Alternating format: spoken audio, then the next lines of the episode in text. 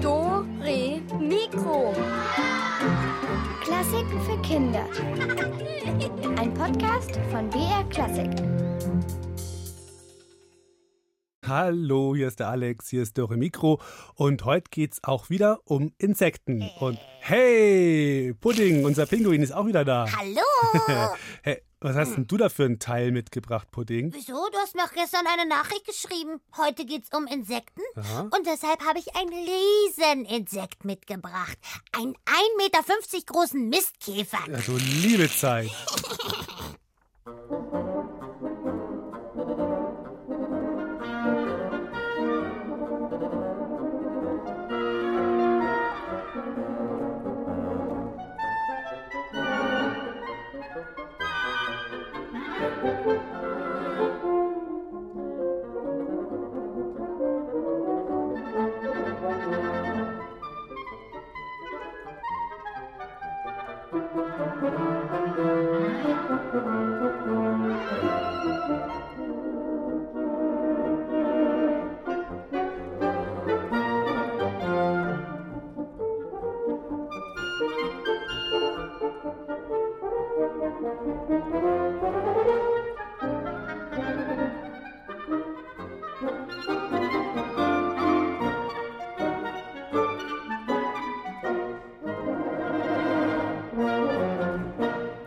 Natürlich ist das ein echter Käfer. Mhm, ein 1,50 Meter großer Käfer. Genau, Pudding. Ja, genau. Mhm. Für mich sieht es eher so aus wie ein Bernardiner mit Umhang, der Männchen macht. Was? Das ist ein Mitkäfer. Du solltest doch den Schnabel halten. Detlef, du alter Schafbock. Ich hab dich erkannt. Aber hey, wo, wo hast denn du den riesigen schwarzen Vorhang her, den du dir da umgehängt hast? Ja, das hab ich gefunden. Ach, gefunden, hm, verstehe. Ist Mhm. doch jetzt egal, wo er den hier hat. Detlef und ich wollten jedenfalls mal ein bisschen Werbung machen für Insekten, weil, weil die ja auch immer weniger werden, angeblich. Ja, das stimmt natürlich. Insektenforscher haben das sogar untersucht. Ja, siehst du, sag ich doch. Ja, ja, natürlich.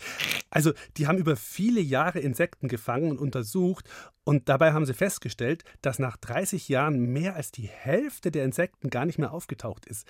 Es gibt wesentlich weniger Falter, Bienen und Käfer und so. Oh, finde ich irgendwie schade. Ja, Christina Dumas und Charlotte finden das auch schade und die wollten mal wissen, was da los ist und haben den Biologen Dr. Andreas Kröger vom Botanischen Garten in München dazu befragt. Wir sind hier im Botanischen Garten in München und wir stehen hier vor einem riesigen Buchsbaum, der total vertrocknet ausschaut. Der schaut aus wie tot, so abgestorben. Zu Hause im Garten haben wir den auch und der schaut genauso aus. Was ist mit dem los? Also hast du schon richtig erkannt, das ist ein großer Buchsbaum hier und wir haben hier im Botanischen Garten in den schattigen Bereichen sehr viele Buchsbäume und die sind alle zurzeit total runtergefressen. Das passiert nicht nur bei uns, sondern jeder, der so einen Buchsbaum daheim hat, eurer schaut genauso aus, oder? Ja. Ja, genau. Die meisten geben da auf und sagen, die sind verloren. Weil Hast du mal genau hingeschaut, warum die so ausschauen? Ich habe da öfters Raupen drauf entdeckt. Genau, das sind nämlich die Raupen von dem Buchsbaumzünsler heißt der. Das ist so ein kleiner Schmetterling, der ist eigentlich ganz hübsch sogar, so ein weißer, ein bisschen mottenartiger Schmetterling, der Buchsbaumzünsler. Das sind die Raupen davon. Und den gab es früher bei uns nicht. Und der ist, in, der ist in den letzten Jahren bei uns eingeschleppt worden. Und der stürzt sich jetzt bei uns überall auf die ganzen Buchsbäume. Das ist ja auch ein Insekt. Und die Insekten sind ja viele vom Aussterben bedroht. Ist das jetzt eher schlimm, wenn die Insekten aussterben oder eher nicht so schlimm? Also hier, wenn man den Buchsbaum anschaut, dann meint man, ja, eigentlich kann man ja locker auf die Raupe, könnte man ja verzichten. Ja. Das ist ja die Raupe von dem Schmetterling. Oder generell denken viele Leute bei Insekten, naja, die sind ja eher lästig, als dass sie was bringen, oder? Ja, oder wenn du jetzt an die Mücke nachts denkst, die um dein Ohr summt. Ja, also meistens denkt man eher an Ungeziefer.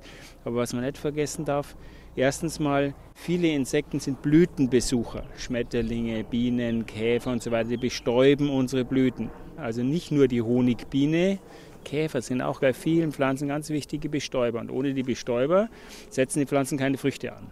Es gibt auch viele Insekten, die am Boden leben ja, und im Boden so alte Blätter umsetzen.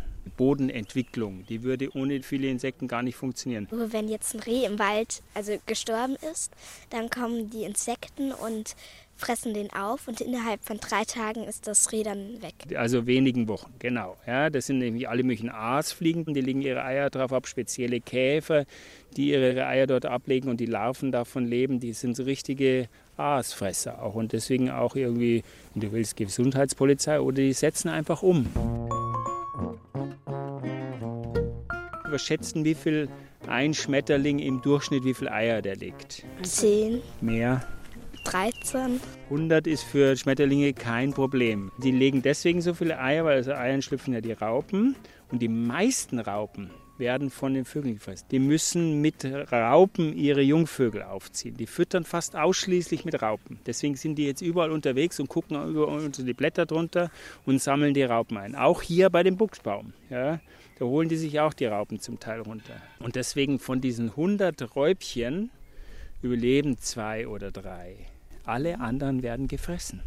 Insekten sind Nahrungsgrundlage für extrem viele Vögel und andere Tiere. Spürt man das denn hier auch, dass sehr viele Insekten sterben hier im Botanischen Garten?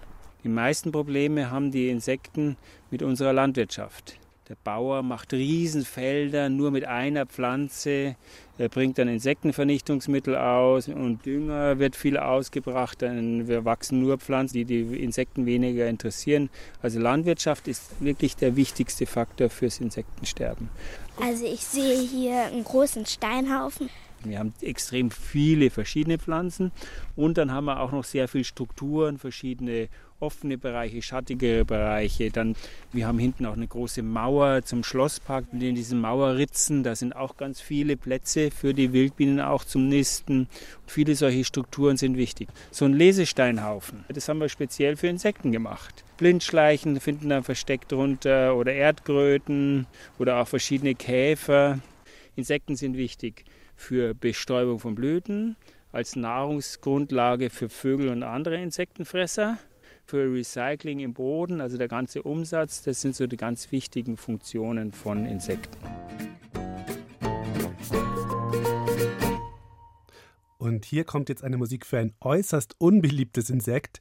Sie heißt Die Wanderung der Läuse. Und ich hoffe mal, dass die nicht in meine Richtung wandern. Mich juckt ja jetzt schon am Kopf. Oh, mich auch. Ich glaube, ich, glaub, ich gehe mal ins Planschbecken. Da bin ich vor den Läusen sicher. Ja, das mache ich auch. Den möchte ich auch Du, mit. du, du musst erst deinen Umhang ausziehen, bevor du in den Pool kannst, Detlef. Ach so, ja, okay. Du, du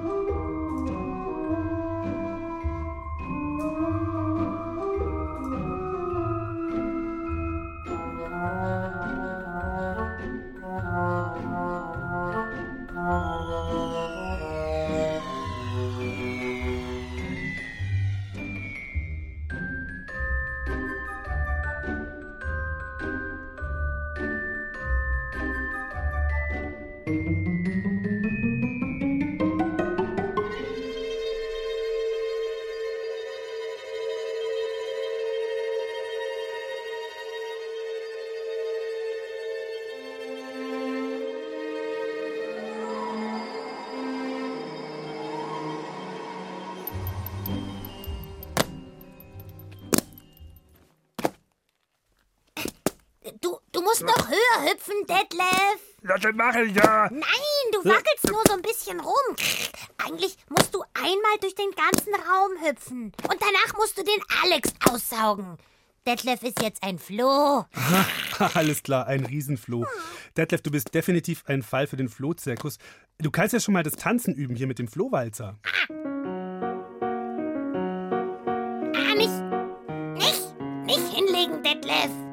Du sollst tanzen und hüpfen. Oh, sonst wird das nie was mit der Karriere beim Zirkus. Ja, ich will ja gerne in den Zirkus. Ach, du willst gar nicht zum Zirkus. Ja, ich will in den Supermarkt und was zum Essen. Also, wenn du Hunger hast, könnte ich dir hier jetzt mal einen Keks anbieten. Du auch einen Pudding? Ja, ja, ich auch, bitte. Hey, und jetzt hätte ich noch den Flohwalzer in Höchstgeschwindigkeit. Da muss jetzt aber keiner mit tanzen. Ja, das ist gut, oder?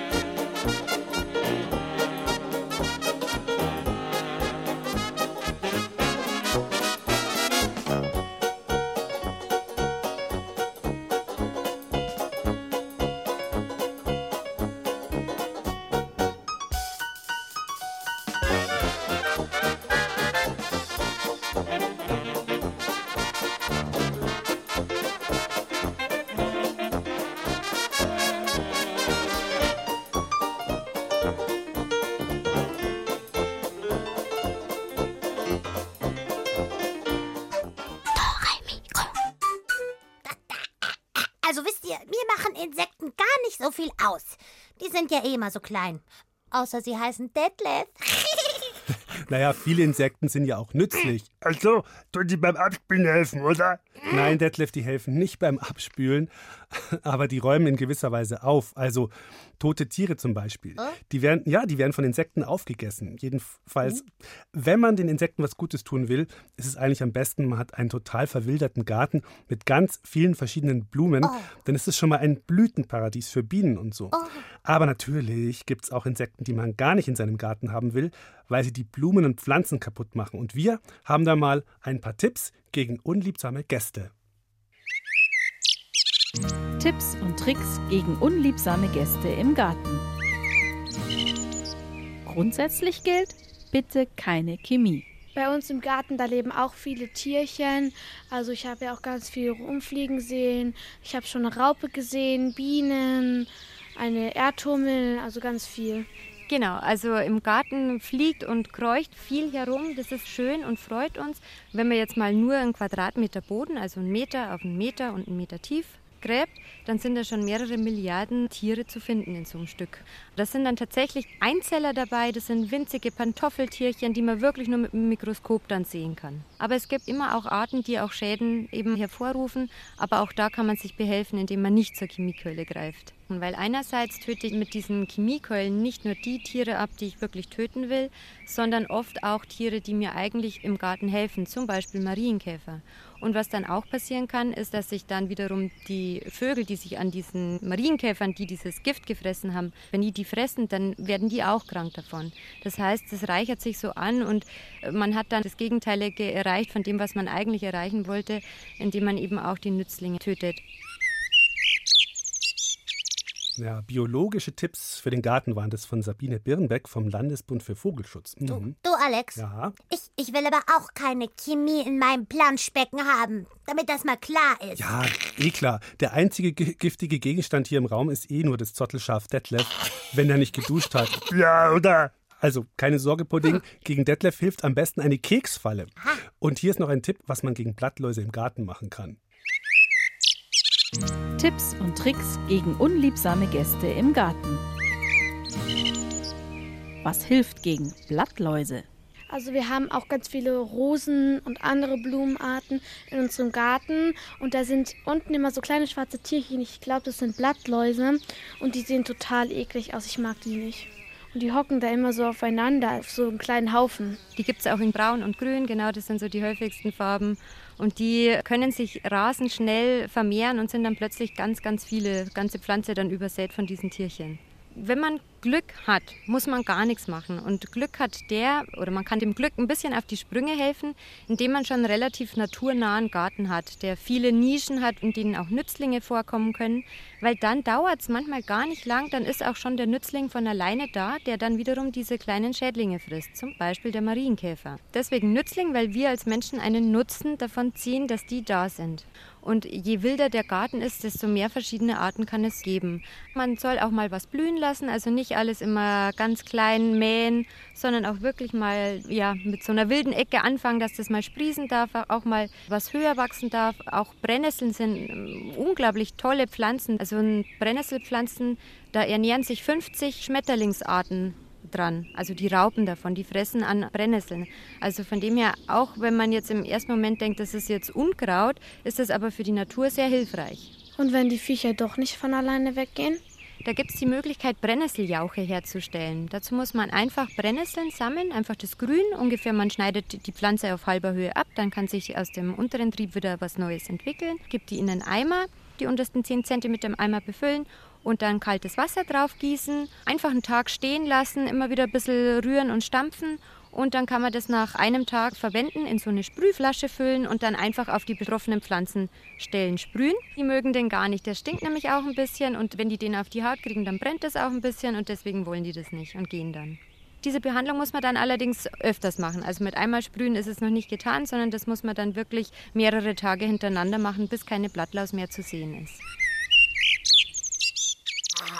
Also, Alex, ich möchte gerne einen Garten haben. Hier neben meinem Pool. Oh, ein Garten mit vielen wilden Pflanzen. Ohne Blattläuse. Und, und eine Flasche mit so einer Brennnesseljauche. Falls mal ein Wildschwein angreift oder so. Also kompletter Garten ist Schwerpudding, aber so ein paar Topfpflanzen könnte ich mir vorstellen. Du sollst sie dir aber nicht vorstellen, sondern sie hier hinstellen. Ja, das meine ich ja. Aber die muss dann auch jemand pflegen, ne? Und jemand muss aufpassen, dass Detlef die nicht zusammenfrisst. Ah, hm. Äh, Dann überlege ich mir das lieber nochmal. Zwei Schmetterlinge auf einer Sommerwiese.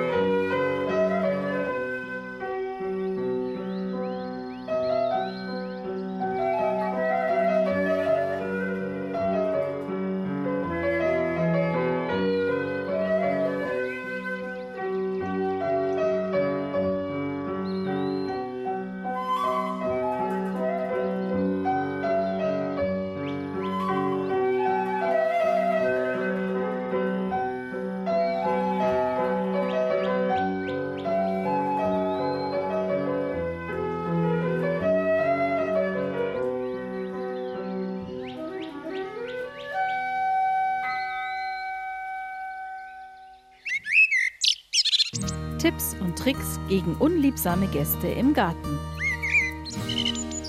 Was kann man gegen Schnecken machen? Ja, Schnecken sind auch ein großes Problem, gerade für Gärtner. Wenn man es aber im Hochbeet hat, kann man sich schon ein bisschen behelfen, indem man einfach nochmal ein Metall an der Umrandung außen dran schraubt, weil das ist so glatt, dass die Schnecke da nicht drüber kommt. Die rutscht dann ab. Also ich habe gehört, dass man auch Schnecken ertränken kann mit Bier. Da stellt man einfach ein Glas mit Bier hin und ich glaube, dann gehen die da irgendwie rein und dann ertrinken die.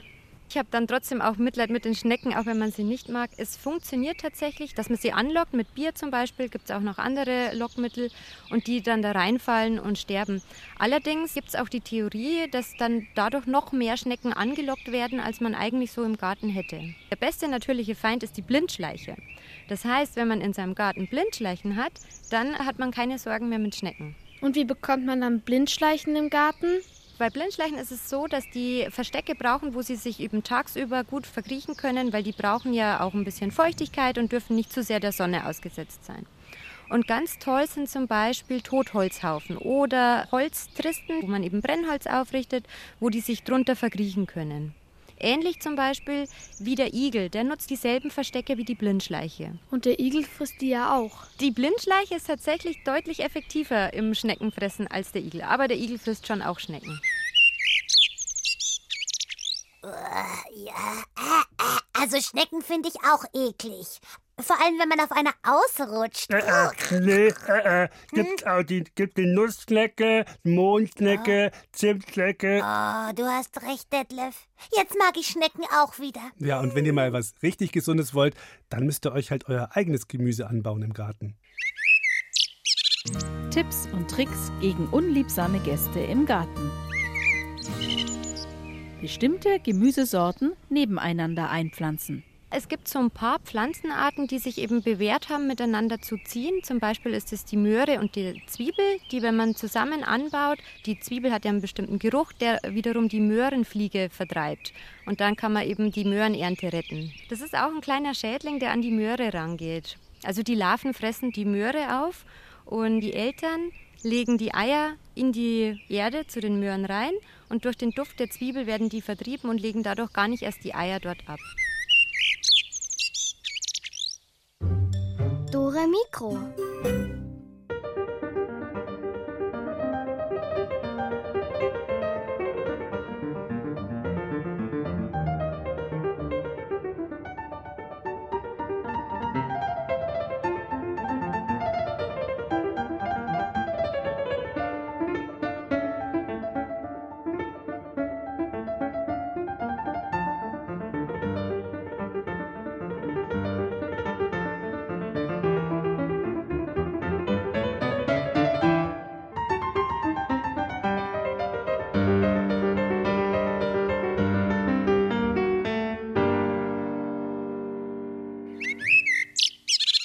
Tipps und Tricks gegen unliebsame Gäste im Garten.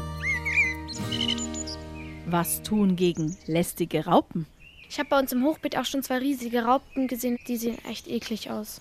Weil sie sind so grün und dann, wenn die immer sich so fortbewegen, die waren so ein bisschen behaart.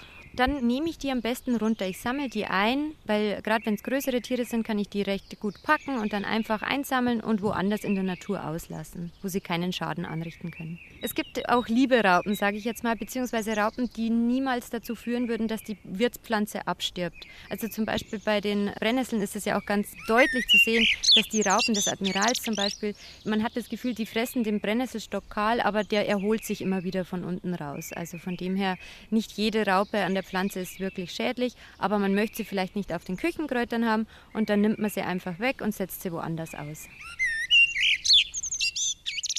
Alex, kann man den Detlef eigentlich auch einsammeln? Der ist ja auch groß und behaart. Fast wie eine Raupe. Ja, das, das ist sehr witzig. Ha, ha, ha. So, jetzt mache ich zur Strafe eine Arschbombe.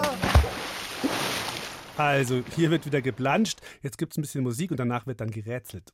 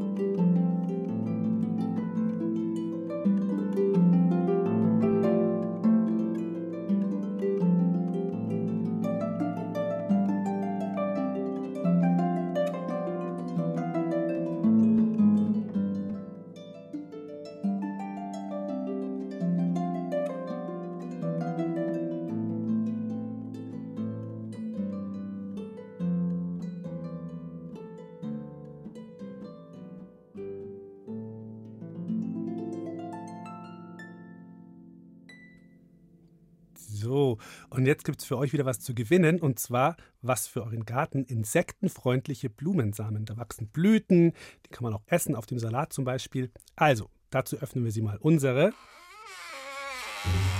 Ratzelkiste! Julie und Clara, vielleicht habt ihr sie gestern schon gehört, stellen euch wieder ein paar Insekten vor. Manche gibt's, manche gibt's nicht. Welche, das sollt ihr entscheiden. Gibt's oder gibt's nicht? Der Giraffenhalskäfer. Der Giraffenhalskäfer sieht ein kleines bisschen aus wie ein Marienkäfer. So mit runden Hinterteil und so. Aber er hat einen super langen Hals. Wie bei einem Kran. Nur in schwarz. Mit diesem Giraffenhals kann der Käfer besser gegen andere Käfer kämpfen. Und er baut damit sein Nest. Die Weibchen schneiden in so Blätter rein dann rollen sie sich auf, also die Blätter. Und in so eine Blattrolle kommen dann die Eier rein. Deshalb gehört der Giraffenhalskäfer zu der Familie der Blattroller. Gibt's oder gibt's nicht?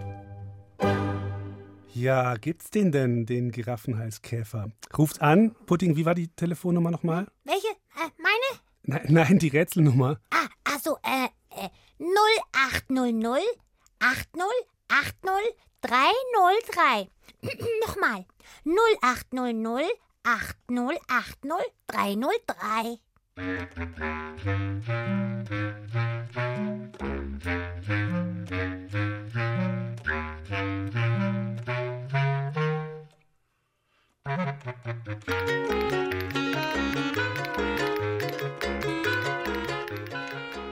Hallo, wer ist denn dran? Hallo, ist die Paula. Hallo Paula, wie geht's dir? Gut. Gut, schön. Ja, dann, was sagst du, gibt's denn diesen Giraffenhalskäfer oder gibt's ihn nicht? Was sagst du? Also ich glaube nicht, dass es ihn gibt. Glaubst nicht, dass es ihn gibt? Hm, das ist leider falsch, den gibt's leider. Tut mir leid, hast nicht gewonnen. Ach, ist nicht so schlimm. Du hast einen fetten Käfer im Gesicht, Alex. Oh, wo, äh, wo denn? Oh, oh nee, Entschuldigung. War nur deine Nase. Paula, ich, aber du hast schon mal bei uns gewonnen, oder? Ja. Ja, bist jetzt hoffentlich nicht traurig? Nee. Nee. Probier's einfach nochmal. Wir haben heute noch zwei Rätsel. Oder nächste Woche. Okay? Nicht traurig sein. Immer weiter anrufen. Ja. Ja. Tschüsschen, Paula, bis Mach's bald. gut. Ciao. Tschüss. Ja. Nächste Runde. Gibt es denn dieses Kriechtier hier? Gibt's oder gibt's nicht? Die Pfauenspinne. Die Pfauenspinne lebt in Australien. Sie ist sehr bunt. Sie hat einen ganz besonderen Hinterleib. Lauter rote, gelbe, grüne, leuchtende Schuppen sind da drauf. Die kann sie aufstellen, so ähnlich wie ein Pfau seine Federn aufstellen kann. Und was will sie damit? Natürlich, angeben. Die Männchen machen das, um den Weibchen zu gefallen. Pfauenspinnen sind sehr klein. Da braucht man gute Augen. Naja, die Spinnen haben ja genug. Gibt's oder gibt's nicht? Die Pfauenspinne. Gibt's die oder gibt's die nicht? Ihr könnt so Blumensamen gewinnen für den Garten oder für den Balkon, wo auch immer ihr was pflanzen wollt. Und dazu ruft ihr einfach an unter der 0800 8080 303. Nochmal 0800 8080 303.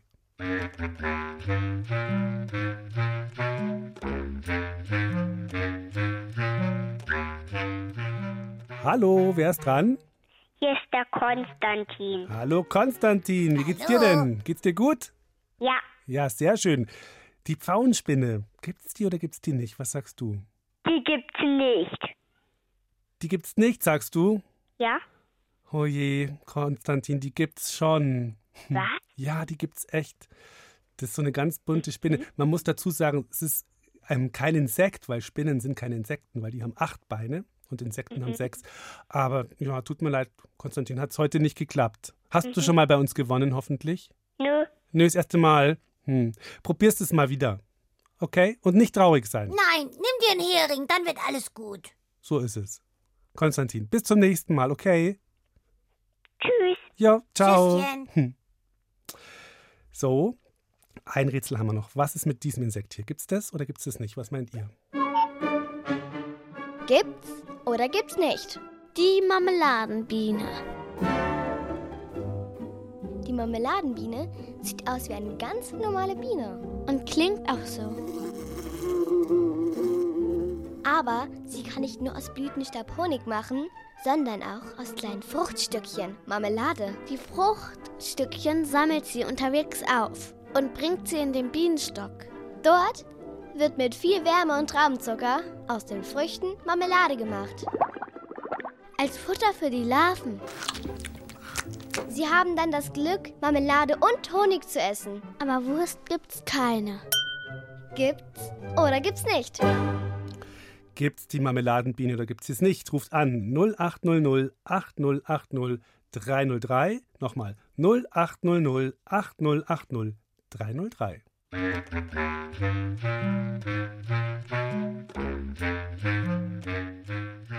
Hallo, hier ist der Alex. Wer ist dran? Der Leopold. Hallo Leopold. So, das ist jetzt deine Chance. Was sagst du? Marmeladenbiene. Gibt's die oder gibt's die nicht? Die gibt's nicht. Ja, richtig. Sophie! Sehr gut. Auch wenn es lustig wäre, wenn es die geben würde, aber nee, die gibt's nicht. Du, du, Alex, Hm? gibt's auch eine äh, Karamellfliege? Karamellfliege habe ich noch nie gehört. Aber wäre auch, wär auch lustig, ja. Hm. Mhm. Oder eine äh, Schokoladenmücke oder so. Ah. Oh, super. Oder fällt dir noch ein, fällt dir noch ein, ein Tierchen ein vielleicht? Ähm, äh, Gummibärenkäfer. ja, Gummibärenkäfer. Mm. Was macht der dann? Der sch- schmeckt der dann wie ein Gummibärchen oder tarnt der sich als Gummibärchen, wenn er irgendwie Ja, der tarnt sich. der tarnt sich als Gummibärchen oder als Colaflasche? Oh, das ist ja auch lustig. ja, gute Idee. Und dann sticht dich die Schokomücke und dann kannst du deinen Stich auch saugen. Mm, Nam, nam. Oh, das wäre mein Traum.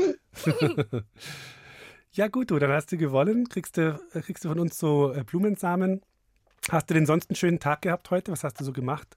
Ja, ich bin gerade beim Geige üben. Mhm. Und wie viel übst du heute so Geige? Ähm, vielleicht so eine Viertelstunde. Aha. Und was übst du gerade? Ähm, ein Konzertstück, weil ich ähm, ähm, nächste Woche ein Konzert habe. Oh, ähm, nächste Woche. Wie lange übst du dann schon dran? Hoffentlich heute nicht das erste Mal, oder? Nee, Mhm. nee. Aber du klingst ganz entspannt so, oder bist du da aufgeregt? Halb, halb. Halb, halb. Wahrscheinlich jeden, je, dann eher so am Tag von dem Konzert selber oder so, ne? Aber jetzt vielleicht noch nicht so.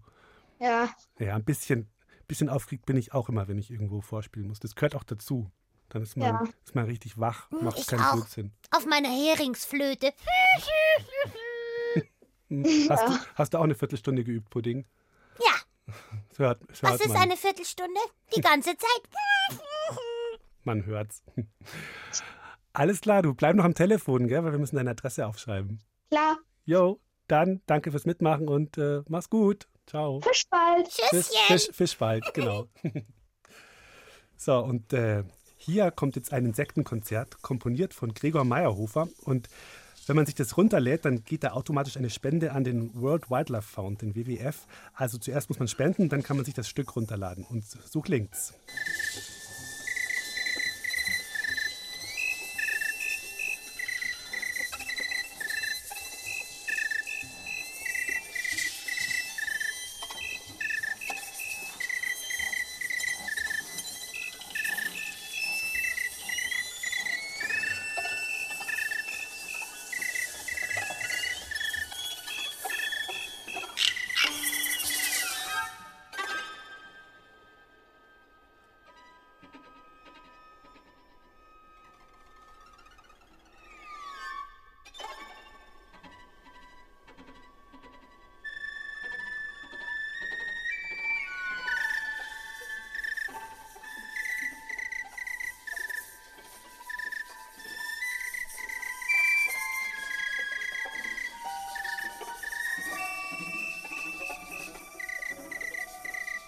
Ein Insektenkonzert von Gregor Meyerhofer, also ein Ausschnitt daraus.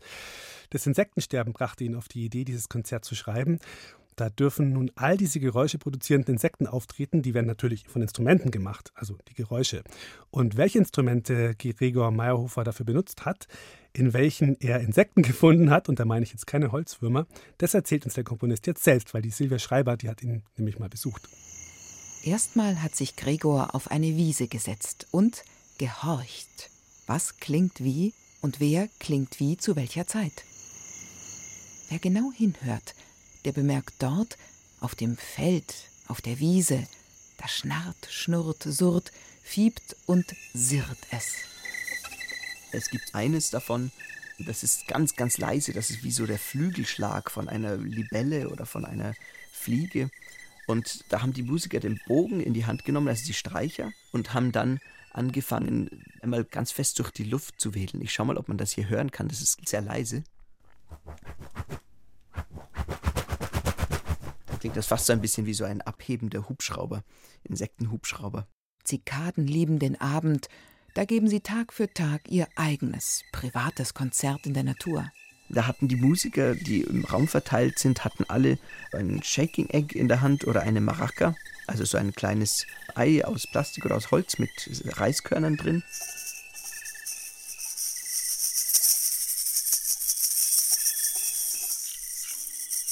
Und das sind jetzt nur zwei, weil ich ja nur zwei Hände habe, aber wenn das ganz viele machen, dann klingt es wie so eine Insektenatmosphäre auf dem Feld. Zum gleichmäßig sanften Rasseln schleicht sich klammheimlich auf spindeldürren Insektenbeinen eine Art Solist. Dazu kommt ein lustiges Instrument, Cricket Rattle. Das ist wie so ein kleines Töpfchen mit einem Fell drauf gespannt und von dem Fell geht eine Plastikschnur weg und die dreht man dann um einen Holzstab und dann scharrt das so, fast wie eine Mischung aus Frosch und Zikade.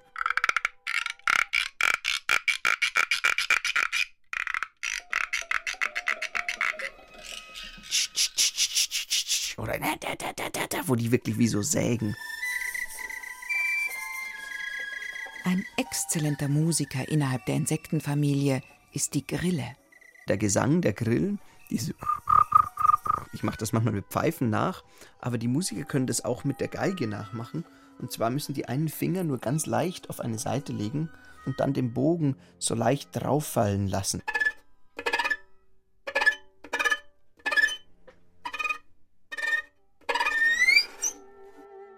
Fallende Bögen, gewedelte Bögen, gedrückte Violinseiten, Zikaden aus Holzbechern mit Plastikschnüren, Eierrasseln, viele Hilfsmittel, Große Instrumente braucht man, um den Singsang der allerkleinsten Lebewesen nachzuempfinden. Also aus dem ersten einzelnen Grillenzirpen, das so klingt, wird dann plötzlich ein langer Ton.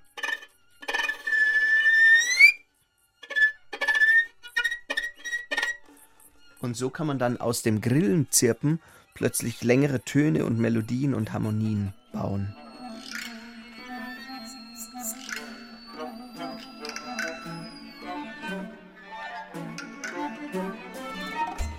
neun Streicher, acht Holzbläser, 25 Rasseleier, eine Harfe und ein Percussionspieler verwandeln sich für das Konzert in Käfer, Libellen, Fliegen, Bienen und Ameisen.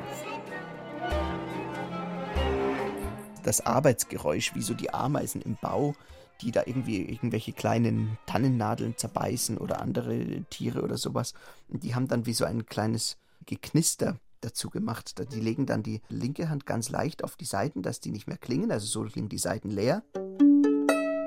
Und das wollen wir in dem Fall nicht, sondern es soll ja mehr so nach Ameisen oder, oder Insekten klingen. Dann legen die die Finger leicht drauf, dass die blockiert sind.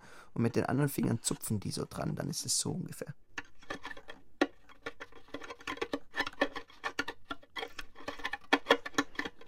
Auf klassischen Instrumenten singen die Insekten nicht nur, sie zerbeißen auch Dinge, knabbern, kratzen sich, graben Gänge.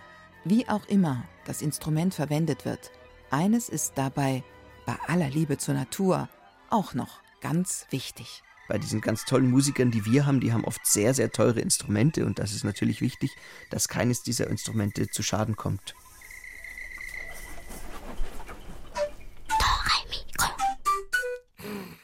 Also wisst ihr, im, im Wasser, da gibt's ja auch voll lustige Insekten. Zum Beispiel die Ruderwanze. das ist eine Ruderwanze. Die gibt's echt kein Scherz. Ach so. Oder den Rückenschwimmer. Ja. Und dann gibt's noch die schwimmende Wollkugel. Das ist Detlef, wenn er ins Wasser gesprungen ist. Ja, und, und du bist die Watschelwanze. Watschelwanze? Ja. Also, während die beiden sich hier noch liebevolle Spitznamen geben, machen wir mal weiter. Nochmal mit Gregor Meyerhofer, den haben wir ja eben schon gehört über sein Insektenkonzert. Und der komponiert und dirigiert und sein Insektenkonzert zum Beispiel, das wurde auch schon von der Akademie der Berliner Philharmoniker gespielt. Und der Joel, der hat den Gregor mal ein paar Fragen gestellt. Wann hast du angefangen zu komponieren? Das ist schwer zu sagen, weil ich das erste Mal vor allem improvisiert habe. Ich habe wirklich als ganz kleines Kind, noch bevor ich überhaupt Klavierunterricht hatte, habe ich mich einfach ans Klavier gesetzt und rumgespielt. Das war wahrscheinlich so mit drei Jahren oder so. Und irgendwann wurde so nach und nach aus dem Improvisieren das Komponieren. Das würde ich sagen, war so ungefähr mit 14 Jahren. Welches Instrument hast du als Kind gespielt und welches spielst du heute? Ich habe tatsächlich angefangen mit der Geige bei meinem eigenen Papa als Unterricht. Und dann haben wir als Kinder alles Mögliche durchprobiert, da meine Eltern auch Musiker waren. Und dann wurde mein wichtigstes Instrument bald das Klavier und dann kam Orgel und Klarinette mit dazu. Und jetzt habe ich zu Hause fast alle Instrumente und probiere darauf rum. Wenn ich mal wieder irgendwelche Insektengeräusche für meine Komposition brauche, dann probiere ich das immer selber aus.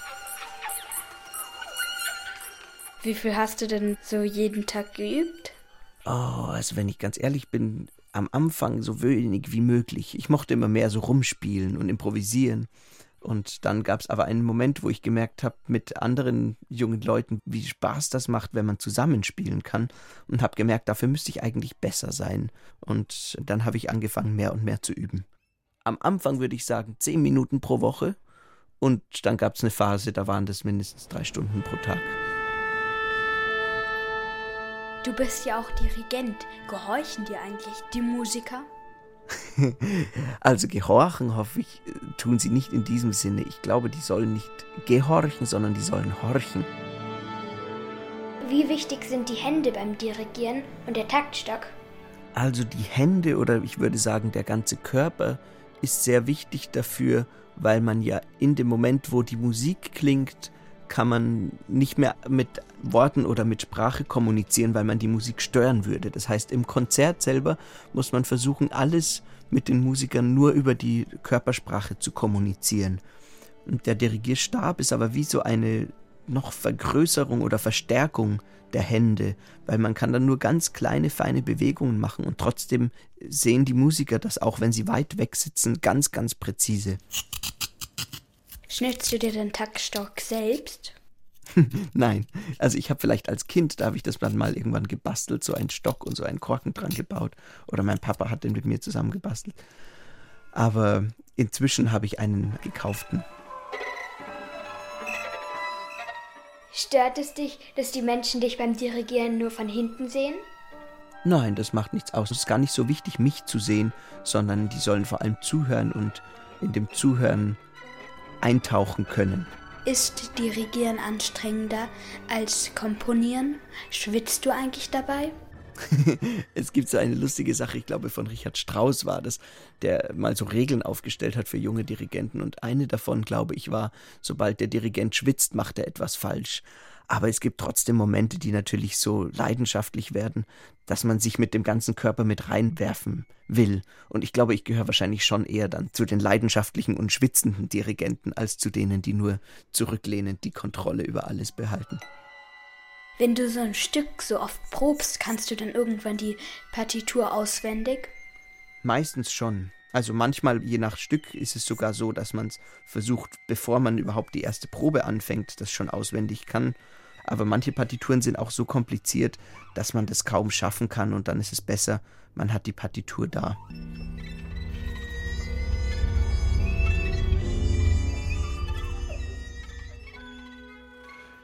Ja, das war es dann schon wieder für heute mit Dore Mikro. Nächste Woche geht es um Berufe, also um ganz tolle, berühmte Berufe, so wie jetzt gerade eben Dirigent ne, oder Dirigentin.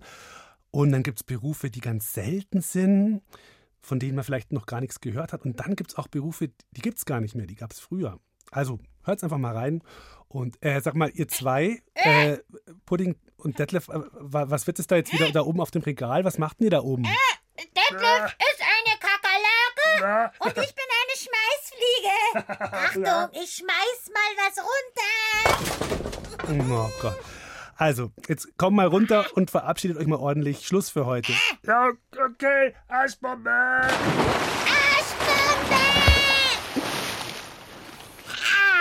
So, dann macht's mal gut. Nächstes Wochenende geht's wie gesagt um Berufe und bis dahin sage ich mal Ciao. Bis bald. Tschüssig.